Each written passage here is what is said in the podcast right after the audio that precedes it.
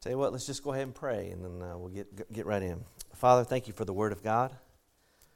Lord, I just pray that your blessing will be upon the reading, the, the proclamation of the Word. And uh, Lord, open up our ears. Father, you said, He that hath an ear, let him hear. God, give, each one of us spiritual ears to be able to hear what the Spirit of the living God would say unto the churches through the Word. And Father, I just confess to you that I need you, Lord. Just empty me of myself and my own ideas and my own uh, speculations and opinions. Lord, let me just speak as the oracles of God this morning. Give me the anointing, the boldness to proclaim your word, and I trust you with the results. And I thank you for these things in the name of Jesus. And all God's people said, Amen. Amen. Thank you. All right, let's go to the first slide. We're going to do some review this morning, if that's okay. Trying a different background here, see if the black and white is a little better. It may, may, may be worse. I don't know. You can give me some feedback after the service. Make sure it's kind feedback. But uh, let's review a little bit. Chapter 1, uh, the book opens, it is the revelation of Jesus Christ. The Greek word is the apocalypsis, and it means the unveiling. The book of Revelation is not something that's meant to confuse God's people, it's actually meant to be uh, understood and obeyed. Um, in, in verse, we're, we're in chapter 1 review. Verse 3 as far as I know, the book of Revelation is the only book that has the audacity to promise a blessing to those who read it and to those who heed the message. And so there's a blessing. And that's, that's one byproduct of studying the book of Revelation is there's a blessing. And I'm looking forward to. I've already enjoyed, I've gotten a blessing just studying for it. And I hope that you're following along with me and doing your own independent study. And, uh, and you'll find it to be a blessing too. The theme is in verse 7. The, the theme of the book is the glorious appearing of Jesus Christ. The world, if you look around you, the world's in a mess, isn't it? It's in chaos. But the good news is that God's still on the throne and his plan is still uh, on schedule. Now, there's no, no, no problem there. In verse 19, we have, uh, excuse me, in verses 9 through 18, you have the vision. John has a vision of Jesus. And it's probably a lot different than what a lot of people have imagined Jesus to be. We picture him uh, with the meek and, meek and mild with sandals walking the shores of Galilee. But when John sees him in his glory, he falls at his feet as a dead man because he's, uh, he's so terrified of the vision of the glorified Christ. And we need to have that vision of him, guys, that he is not just a man, he is fully God. And he is uh, the eternal Son of God. He's the creator and the sustainer of the universe. You know, I, I don't like I don't like these little expressions that we use, to, like the man upstairs. I hate that expression. He's not the man upstairs, he's God Almighty. He's the great I am. He's the bread of life, the light of the world, and, and so on. I, I just, and, and if you say those things, I'm not trying to condemn you, but I just, I don't like them. I don't like to try to bring Jesus down to our level. You know, I was talking with somebody this week about the second commandment. We talk a lot about the first commandment. What is the first of the Ten Commandments? Anybody? Shall have no other gods before me, right? That's pretty, pretty evident. But what is that second command? The second command says we're not to make any likeness of anything in heaven. We're not to try to depict heavenly things with our earthly imagination. And that's the problem is our little finite minds, we can't comprehend the vastness of an eternal God. And what we invariably do is we end up constructing a God in our own image. You know, and he's, he's like we want him to be. And I, and I meet people who talk like that all the time. They say, well, my God wouldn't do this. And my God, uh, I just don't believe that my God would do that. And, and I always say, well, your God needs to be the God of the Bible. And that's, that's all we have to go on is uh, what does the Bible say? All right. Then we get to verse 19, and then we get uh, the outline of the book. John says uh, there's the things, he's told to write the things that he's seen, the things that are, and the things that'll be afterwards. So it's a neat little outline of how to understand the book of Revelation. And then in verse 20, uh, we're told the mystery. The, the mystery of the lampstands is explained. We are not left to our own sanctified imagination to figure out what the symbols mean. A lot of times the symbols are explained in the immediate context. Uh, if not, it's probably somewhere in the Bible, elsewhere, most likely the Old Testament. Of the 404 verses in the book of Revelation, there are hundreds of allusions to the Old Testament. And we've already encountered a lot of them, haven't we? All right, let's go to the next slide. So now we get to the format of the letters to the seven churches. And so we have a, uh, a rubric, if you will, not a Rubik, like Rubik's Cube, but anybody have a Rubik's Cube growing up? If you were an 80s kid, you probably did. Anybody solve the Rubik's Cube? I found a neat way to solve it with a screwdriver. I took the, thing apart and put it back together. Praise God. Where there's a will, there's a way. Not a Rubik, but a rubric, you know, a way of understanding. And the letters follow a similar format. Uh, there is some deviation from that, but you have a destination, you have a description of Christ, and that comes from the vision of chapter 1. Uh, then the church has a commendation, uh, except for Laodicea, of course. There's nothing good going on there. Sometimes there's a rebuke, things that need to be changed. Uh, Christ has a problem. Then there's an exhortation to change. Big word there is what? Repent. Change your mind. Then, uh, if there's a failure to repent, there's consequences. Judgment will follow. Then there's an exhortation. He that hath an ear, let him hear what the Spirit says unto the churches, plural, not just one church, but all seven churches. Then there's a promise to the overcomer. And who is the overcomer, guys? The believer in Jesus, right? 1 John 5 answers that. Who is he that overcometh but he that believeth that Jesus is the Christ? This is the victory that overcomes the world, even our faith. Praise God. I'm an overcomer. How about you? Amen. I'm an overcomer. So these promises are to the overcomer. Now, the, the order is reversed in the last four churches, and we're, we're starting with today's uh, church. You, uh, on the last two. Um, in, in the first three, the promise to the overcomer comes before the exhortation to hear. But in the last four churches, the, the, it's reversed, and that may or may not be significant. As we go on, we'll see. All right, let's go to the next slide. So, how are we doing on our report card? Each church gets a report card from Jesus. Well, Ephesus, they were doing okay. They were doctrinally pure, but they had, they had left their first love, hadn't they? So that was bad. And if they didn't repent, Jesus is going to do what to that church? Remove the lampstand. And what is the lampstand? It's the church, right? What about Smyrna? They were the persecuted church. They were under, undergoing tremendous persecution. But God told them, If you'll be faithful unto death, I'll give you a crown of life, and you will not be hurt of the second death. Praise God. Pergamos. Pergamos the church was under pressure from all the satanic influence. That's where Satan's throne was. And they had married uh, with a worldly system. They were holding to the doctrine of Balaam and the Nicolaitans. And God said, If you don't repent, I'm going to fight against you with the sword of my mouth. All right, let's go to the next slide. Sam's going to be hating life this morning up there, but he's doing a good job. I gave you the week off last week, so I don't want to hear any complaining. Here's the map here, the, the map of uh, Asia Minor, which is modern day Turkey. And we already covered the first three churches. Now we're coming southeast to Thyatira. And, uh, and so just be aware that this is the route, this is the Roman road that, uh, that the book of Revelation is, uh, is taking. All right, let's go to the next slide. All right, the city of Thyatira is famous for its purple dye. Now, that purple dye, it comes from a shellfish called a murex. Now, I was listening to the podcast last week as I updated it, and I realized that a couple of times I called it a murine instead of a murex. And what I discovered is that murine uh, describes a family of rodents, and also it is a medicine used to remove earwax. So, uh, yeah. And I was up here bragging about, oh, I don't have any notes here today. And, that's what happens when the preacher doesn't have his notes. He calls a, a murex a murine. But uh, anyway, the, somebody suggested maybe there's a spiritual message there. Our ears need to be unstopped from the uh, spiritual wax. But anyway, that purple dye from the murex is, uh, uh, is where they got their money. Now, the people in Thyatira, in order to participate in commerce, they had to be a part of a trade guild. Uh, every industry had its own uh, guild. And um, the guilds were often tied to pagan deities. You know, we would think of them as uh, uh, like maybe a union.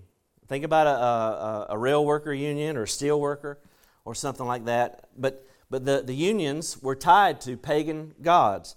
And so they would have these festivals, and, uh, uh, and a lot of times uh, they would be uh, offering food to idols, and there would be uh, sexual immorality at these feasts um, at, with the trade guilds. And so that would be a problem for the Christian, obviously, to participate in those things. Now, uh, as far as the, city, the seven cities go, this one is probably the least significant of any. Uh, even archaeological, there's not that many discoveries from ancient Thyatira. But it has the longest letter, so that tells us there's some significance here. We need to pay attention to, to what's going on here. Uh, the only mention of it outside of the book of Revelation is Acts 16, which refer, uh, records the conversion of a lady named what? Lydia. and she is a, a seller of purple. She's a seller of purple. Okay. Let's go to the next slide. All right. So in Revelation 2 now, Christ reveals himself in verse 18 as the Son of God. That's the only time he refers to himself in Revelation as the Son of God. And uh, in this city, one of the trade guilds, they would worship Apollo, who was the SUN god uh, in their pantheon of gods. But Malachi tells us that unto those that fear the name of God, that the Son of Righteousness would arise with healing in his wings. And so Jesus is the Son of God. He alone demands our worship and our allegiance. His eyes are like a flame of fire. Deuteronomy 4 and Hebrews 12 both tell us that our God is a consuming what? Fire. His, and fire judges. Uh, our, we're going to be judged by fire. Our works are going to be tried by fire one day. And if our works abide, then we'll have reward. Uh, if not, then they'll, they'll be burned and we'll suffer loss. But we will be saved ourselves, yet so as by what? Fire. That's kind of a scary concept, isn't it? Some of us are going to be in heaven, but we're going to be smelling like smoke. And that's, and you know, it's kind of comical, but it's really not uh, when you think about it. That your work will be burned up before the Lord. Uh, what a terrible thing. His feet are like fine brass. Brass is often a symbol of judgment. In Exodus 38, we read about the brazen altar. That's where these sin offerings were, were judged, as it were. They were killed and uh, the brazen altar. The bronze serpent in Numbers 21. Remember that? Moses made a serpent, made a bronze, put it on a pole, and if the people looked on the serpent, they would be healed of the deadly poison from the, uh, from the snakes. Also, Micah 4.13. This is kind of a, a, vague reference, but God promises the Israelites that He will make their, uh, He'll give them hoofs of brass. In other words, they'll be victorious and judge their enemies. All right, let's go to the next slide. Praise God. The commendation in verse 19. There's five things that Jesus commends them for their works, their charity. And I believe these are true, uh, it's true love. You know, now the, the Ephesians had left their first love, but the Thyatiran Christians, they were walking in love. They had service. The Greek word is where we get our word deacon from, uh, selfless service to others. They had faith and they had perseverance. They were bearing up under difficult circumstances. And then at the end of verse 19, Jesus said that the latter works are greater than the first. So this church is growing, you know. And so many churches, if we were to just stop right there, there's a lot of churches that would receive praise, okay? A lot of churches. And there's a lot of organizations that do a lot of great things. You know, they help kids um, help help uh, the elderly, help the homeless, help animals, and that kind of thing. Uh, it's hard to watch those ASPCA commercials without shedding a tear, right? Especially when Sarah McLachlan starts crooning about the angels, you know, and, and, and so forth. There's a lot of agencies and organizations that do good things, but those are no substitute for the truth of God's Word. And that's what we're going to find out today. They were growing in all these areas, but they had a fatal problem. Which brings us to the next slide. And I'm already on page two of my notes. There's only two pages. some of you are smiling really big from ear to ear. Like, wow, best thing I heard all day. But the problem is that they were tolerating Jezebel. Now, the messenger of the church is the one who's in trouble. Jesus said, I have a few things against you, singular, because you, the pastor of that church, allowed or tolerated Jezebel to promote idolatry and sexual immorality.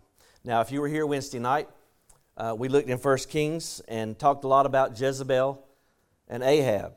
And she was a wicked, wicked queen, and she introduced uh, all kinds of ungodliness into uh, the nation of Israel. But Ahab was complicit in that. And so uh, Ahab was a wicked king himself. Now, this woman called herself a what?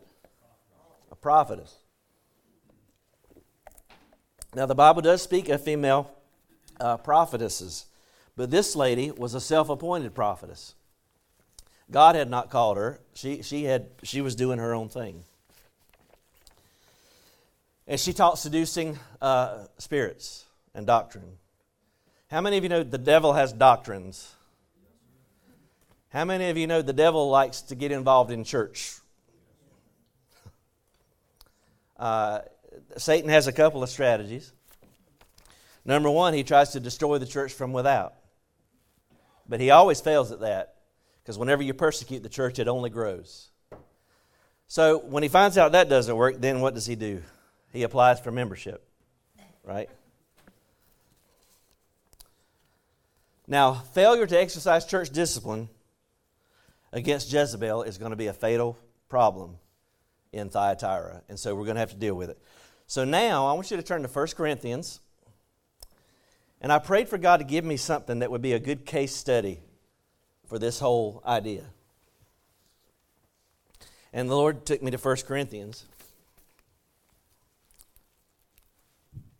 And I'm going to take the microphone in here to my brother Mark, just as I promised last week. I saw him and Adam were ribbing each other earlier. They didn't th- think that I saw them, but I did because preacher sees everything just like the teacher sees everything. Y'all think the teacher doesn't see you, and you think the preacher doesn't notice when you're playing on your phone?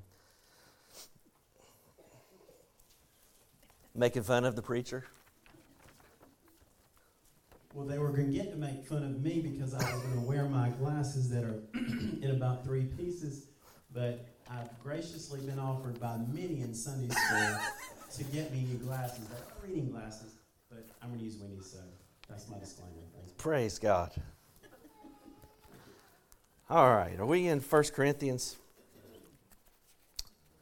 Let's look in chapter um, chapter 5 to start with. And um,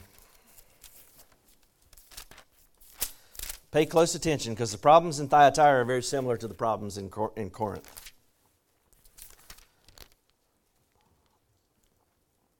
If you would just read chapter 5 for me, Mark.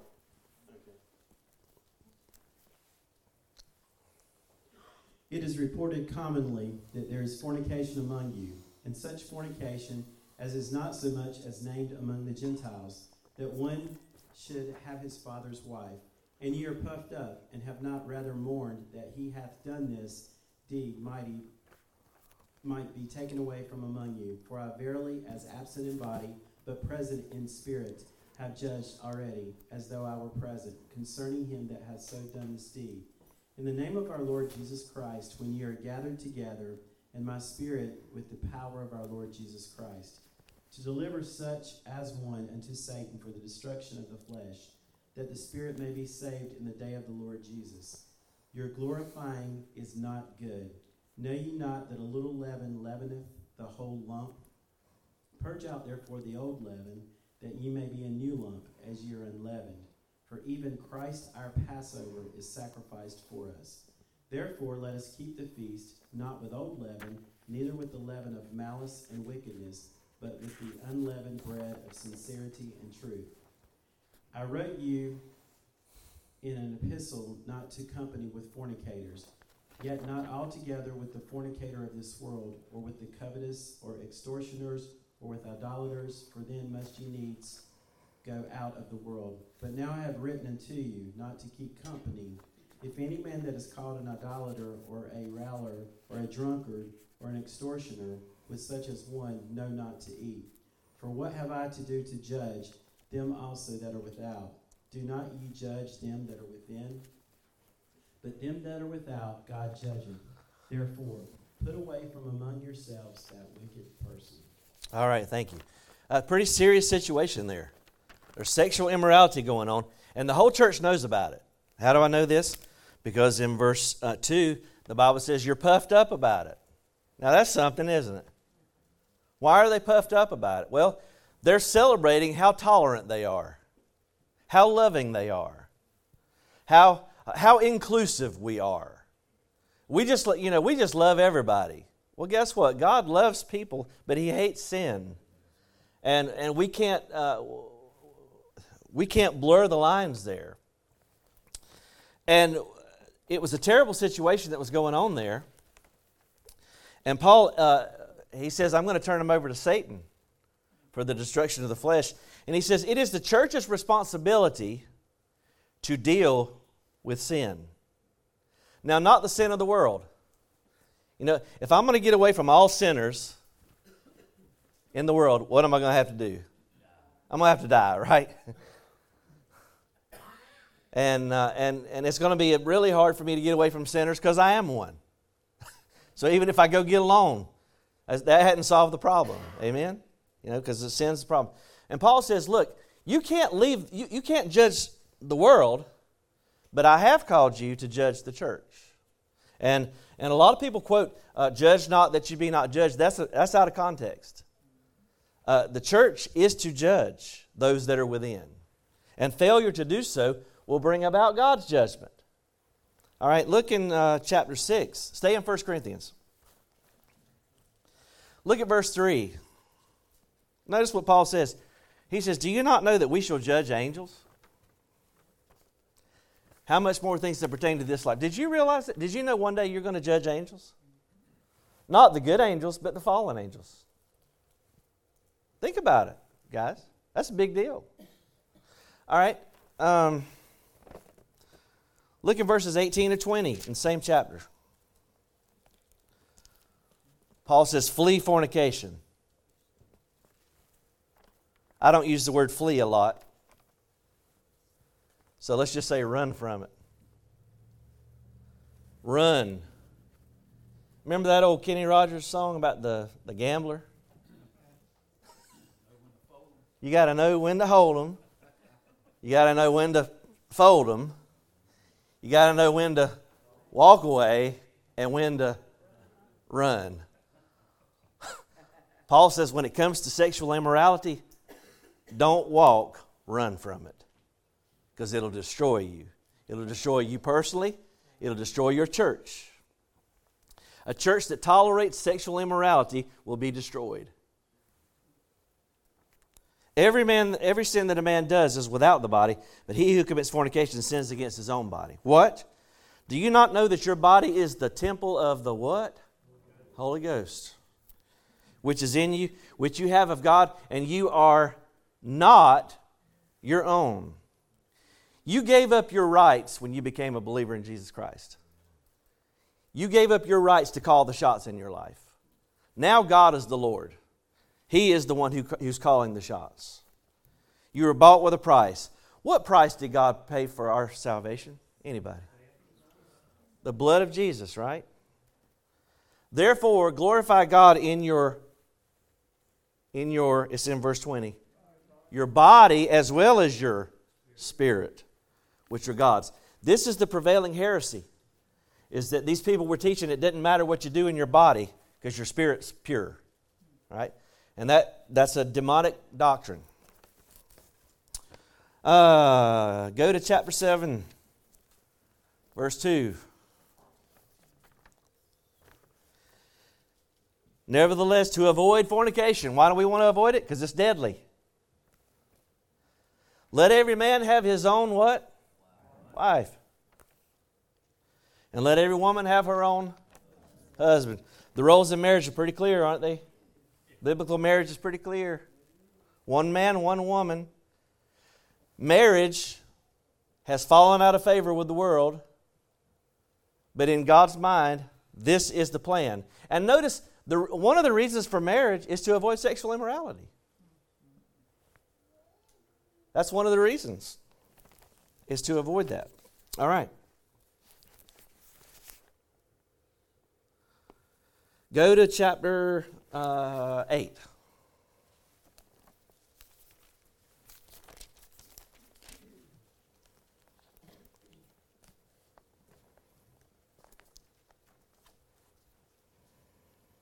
Now, in verse, uh, let's see. Go to chapter 10. I'm sorry. I'm going to put Mark to work again. Mark, if you'll read verses 1 through 11, chapter 10, 1 through 11. All right. Moreover, brethren, I would not that ye should be ignorant how that our fathers were under the cloud and all passed through the sea, and were all baptized unto Moses in the cloud and in the sea, and did all eat the same spiritual meat, and did all drink the same spiritual drink, for they drank of that spiritual rock that followed them, and that rock was Christ. But with many of them God was not well pleased, for they were overthrown in the wilderness. Now these things were our examples to the intent we should not lust after evil things as they also lusted. Neither be you idolaters, as were some of them, as it is written. The people sat down to eat and drink and rose up to play. Neither let us commit fornication, as some of them committed, and fell in one day three and twenty thousand. Neither let us tempt Christ, as some of them were also tempted, and were destroyed of serpents. Neither murmur ye, as some of them also murmured, and were destroyed of the destroyer. Now all these things happen unto them for ensamples, and they are written for our admonition, upon whom the ends of the world are come. All right, thank you. So we see here particularly idolatry and sexual immorality, and what happened when the children of Israel did those things? They died, right? They were, they were destroyed. These are, and he's referring, these are believers. These were a redeemed people. They had come out of Egypt. They were the people of God, but they got into those things and they were destroyed. All right, let's go to the next slide. Now, in chapter, uh, let's go back to Revelation. Revelation 2. In verse 21, Jesus says, I gave her, meaning Jezebel, I gave her time the Greek word is chronos, or space, to repent, but she did not want to repent. So often we want God to punish evil immediately, don't we? As long as it's somebody else that's doing the evil. I, sometimes I want God to punish sin so swiftly until it's my sin. And then when it's my sin, I want God to be as long suffering as He was in the days of Noah. Amen. I want him to be patient with me. I don't want him to be, uh, Lord, rebuke me not in thine anger, neither chasten me in thy hot displeasure. We're often quick to want to see judgment come, but thank God he doesn't give us what we deserve. Thank God he doesn't give us what we deserve. Praise God that he gives us mercy in the place of judgment. Thank God he gives us grace upon grace upon grace upon grace. It, where sin abounded, grace did much more abound. Hallelujah. Glory to God. He is the God of all grace. John says, if our heart condemns us, God is greater than our heart and He knows all things. Praise God. He loves us. But there is a time, there is a reckoning. Now, here's the irony, and I wrote down a comment from Leon Morris. The punishment fits the crime. She who profaned the bed of love is pinned to the bed of sickness. Jesus said if Jezebel doesn't repent, he's going to put her on a sick bed. And those with her. And he's going to put them into great tribulation. Now, that phrase is only used proper in Matthew 24 and Revelation 7.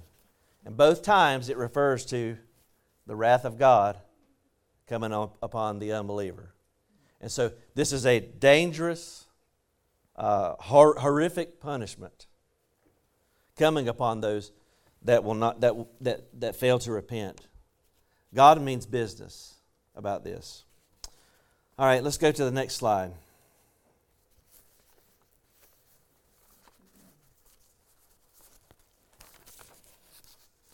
Now, notice what Jesus says in verse 23. Jesus says, And I will kill her children with death. Is that what your Bible says? Now, in my Bible, these are red letters, and that means that Jesus is talking. And here, the loving, gracious Jesus says, If you don't change, what, am, what is he going to do? I'm going to kill you. I'm going to kill your children with death. Thanatos in the Greek. And all the churches shall know. So, um, let's go back to 1 Corinthians. I want you to see this. 1 Corinthians 11. And Paul's talking about the Lord's Supper here.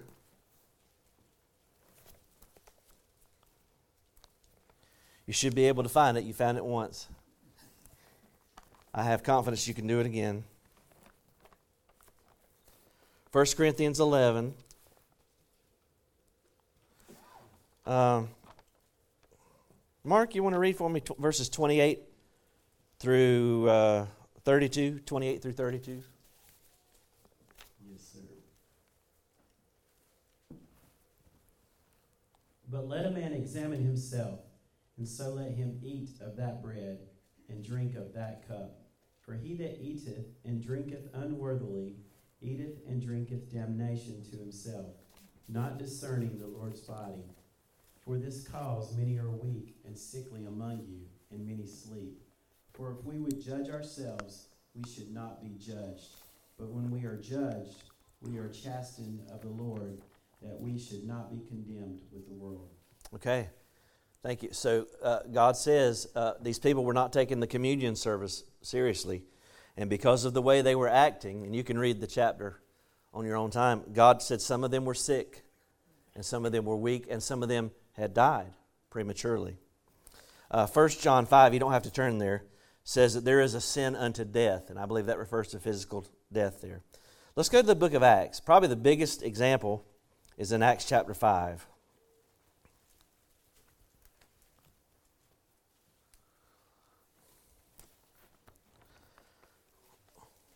Acts chapter 5. Famous couple in the, in the early church. And Mark, I'm going to call on you one more time here. Acts 5, if you'll read verses 1 through 11. All right, 1 through 11. But a certain man named Ananias with Sapphira, his wife, sold a possession and kept back part of the price, his wife also being privy to it and brought a certain part and laid it at the apostles' feet. But Peter said, Ananias, why has Satan filled thine heart to lie to the Holy Ghost and to keep back part of the price of the land? Whiles it remained, was it not thine own? And after it was sold, was it not in thine own power? Why hast thou conceived this thing in thine heart? Thou hast not lied unto men, but unto God. And Ananias, hearing these words, fell down and gave up the ghost and great fear came on all them that heard these things. Did you say through 11? Yes. Okay. And the young men arose, wound him up, and carried him out, and buried him. And it was about the space of three hours after when his wife, not knowing what was done, came in. And Peter answered unto her, Tell me whether you sold the land for so much. And she said, Yea, for so much. Then Peter said unto her, how is it that you have agreed together to tempt the Spirit of the Lord? Behold, the feet of them which have buried thy husband are at the door, and shall carry thee out. Then fell she down straightway at his feet, and yielded up the ghost. And the young men came in, and found her dead, and carrying her forth, buried her by her husband. And great fear came upon all the church, and upon as many as heard these things. Wow. Notice that last verse? Great fear came on who? Church. Ananias and Sapphira were believers. And, you know, if they were not, why would the church care? You know, they would, they would say, oh, those guys got what they deserve. But they, uh, great fear came on the church because God judged the sin immediately. Now, aren't you glad Aren't you so glad that God doesn't strike people dead when they lie in church anymore? You say, Well, I've never lied in church. You probably just told one if you said that. Um, aren't you glad? Aren't you glad? But this shows, and also you see that the Holy Spirit is called God. Uh, Peter said, You not lied unto men, but unto God. And who they lie to? The Holy Spirit. But uh, this shows that God doesn't play around. And when this judgment came, it was intended to bring fear to the church. And I believe, church, that we need to have a renewed appreciation for the holiness of God. I really do. Uh, I think we've, we've, we've gotten so comfortable with Him. And we need to understand that He is altogether holy. Whenever people had an encounter with God, every time you find a human being had an encounter with God, they were never overwhelmed with His grace or with His love, even though He is all of those things. They were always overwhelmed with what? His holiness. And they had a, a sense of their uncleanness uh, before Him. Jeremiah 17:10 says that the Lord searches the hearts, He tries the reins, and gives every man according to his ways. Let's go back to Revelation 2. We're, we're finishing up here.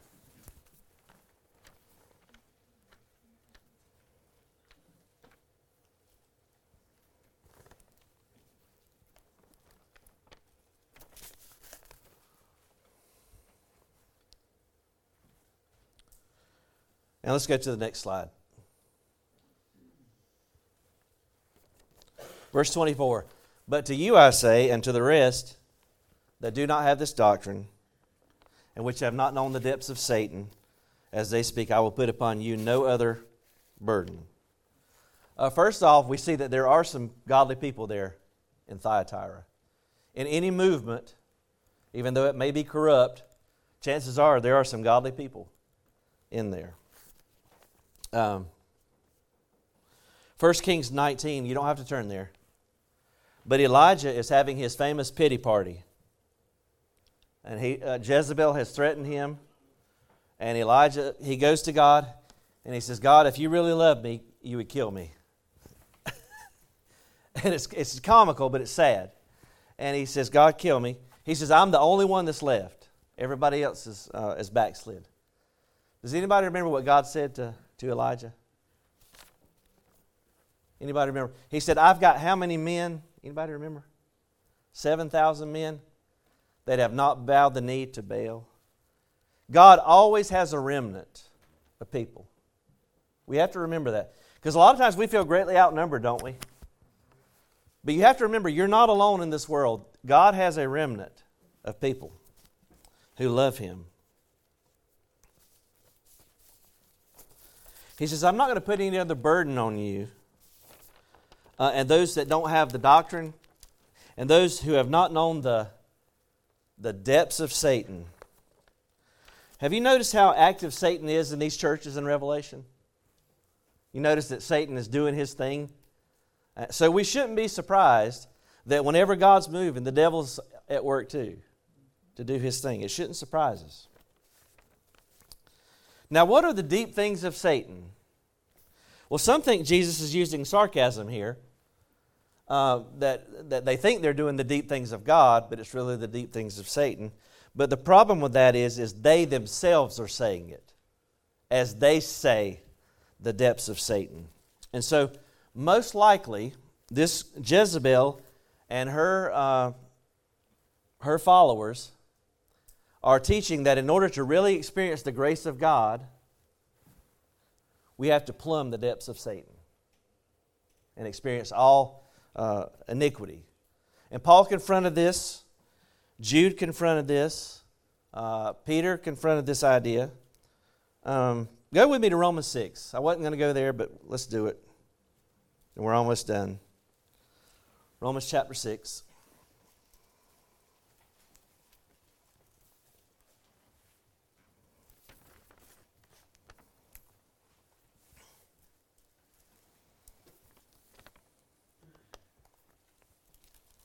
And Mark, if you would read verses 1 and 2 for me.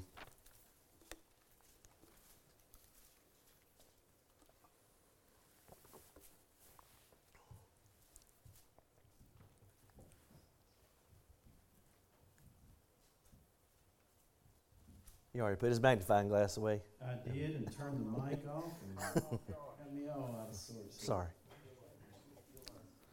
Romans, Romans 6, 1 and 2. 1 and 2. What shall we say then? Shall we continue in sin that grace may abound? God forbid.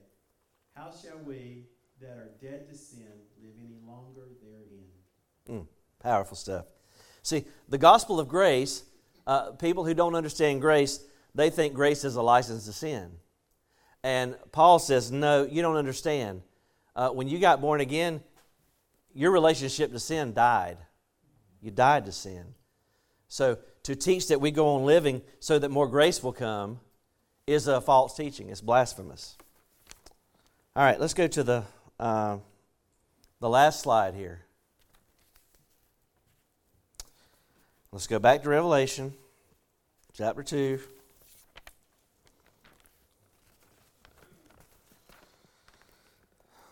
Jesus says in verse 25, he says, But that which you have already hold fast till I come. Verse 26 He that overcomes and keeps my works unto the end, to him will I give power. Notice in verse 25, I, I, I skipped right over it, but I shouldn't have. This is the first time the second coming of Jesus is mentioned in the letters to the churches, and I think that's significant. Now, he comes to the church in Ephesus, but he's coming to take away the lampstand. Uh, he comes to the church at Pergamos to fight against them with the sword of his mouth. But here, uh, he talks about his coming in the proper sense that we are to hold, they're to hold fast until the coming of the Lord. But and to the overcomer, he's going to give power over the nations. Turn with me to Psalm 2. I know we just got to Revelation, but turn with me to Psalm 2. It'll be easy to get back to Revelation, I promise. It'll be real easy.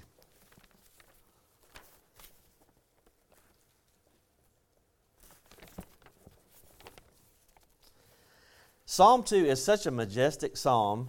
It's a messianic psalm.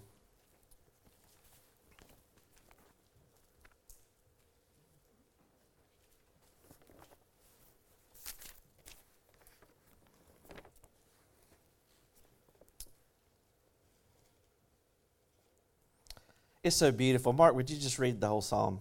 It's, it's only 12 verses. Yes. Psalm 2. Why do the heathen rage and the people imagine a vain thing? The kings of the earth set themselves, and the rulers take counsel together against the Lord and against his anointed, saying, Let us break their bands asunder and cast away their cords from us. He that sitteth in the heavens shall laugh.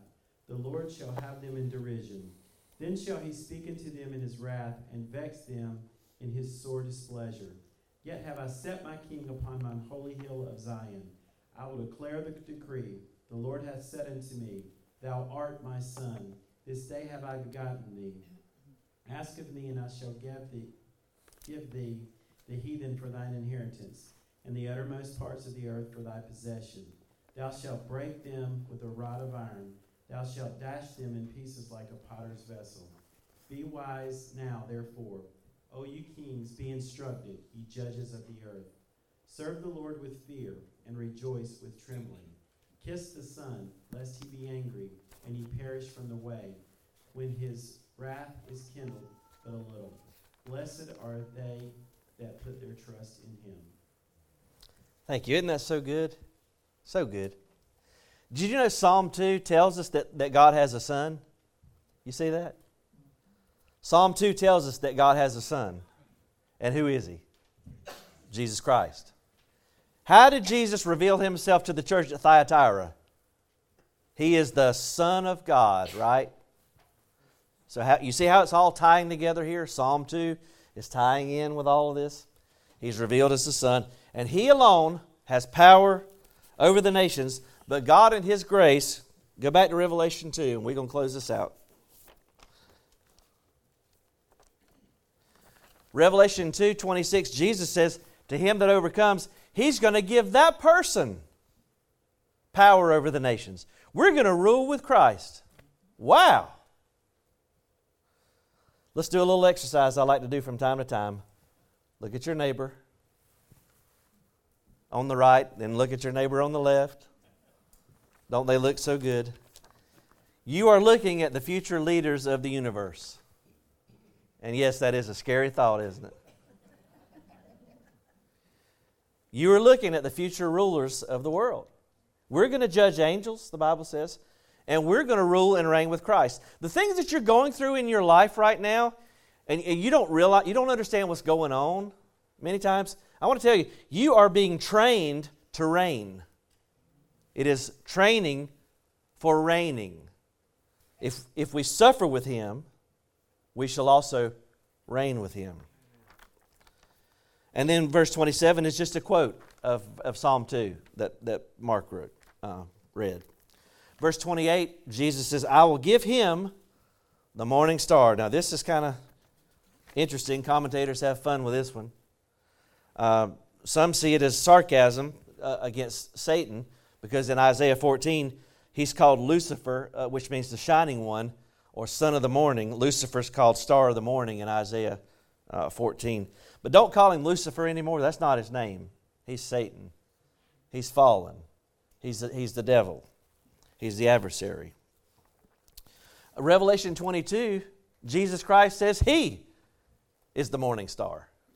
He's the bright and the morning star. Daniel 12, 3 says that those that believe and teach others about righteousness will shine as the stars of heaven. 2 Peter 1 talks about the day star dawning, a reference to the coming of Jesus Christ. Numbers 24 is a prophecy by Balaam. And Balaam says that there's, there's coming a star. He's Bethlehem's star. And he's going uh, he's going to rule the nations. What does it mean exactly? Well, we couldn't say for sure. But in some way, the believer is going to share in the rule and the reign of the thousand years uh, of the millennial reign of Jesus Christ. And that's, that's talked about in Revelation 5 and also Revelation 20. You can look at it. Now, one last verse, I've got it up here on the board, up on the, on the wall, is Luke 19. You say, well, what is, what is the millennium going to look like? What, what, uh, what can I reasonably expect? And I think we've sold, we've sold it way short, guys. Because I think some people believe that the millennium and heaven is just floating on a cloud and playing a harp. And people say, well, that just sounds boring to me. But I think for the next thousand years, you and I are going to have stuff to do. The one who's been faithful Notice Jesus says that that person is going to have authority over how many cities?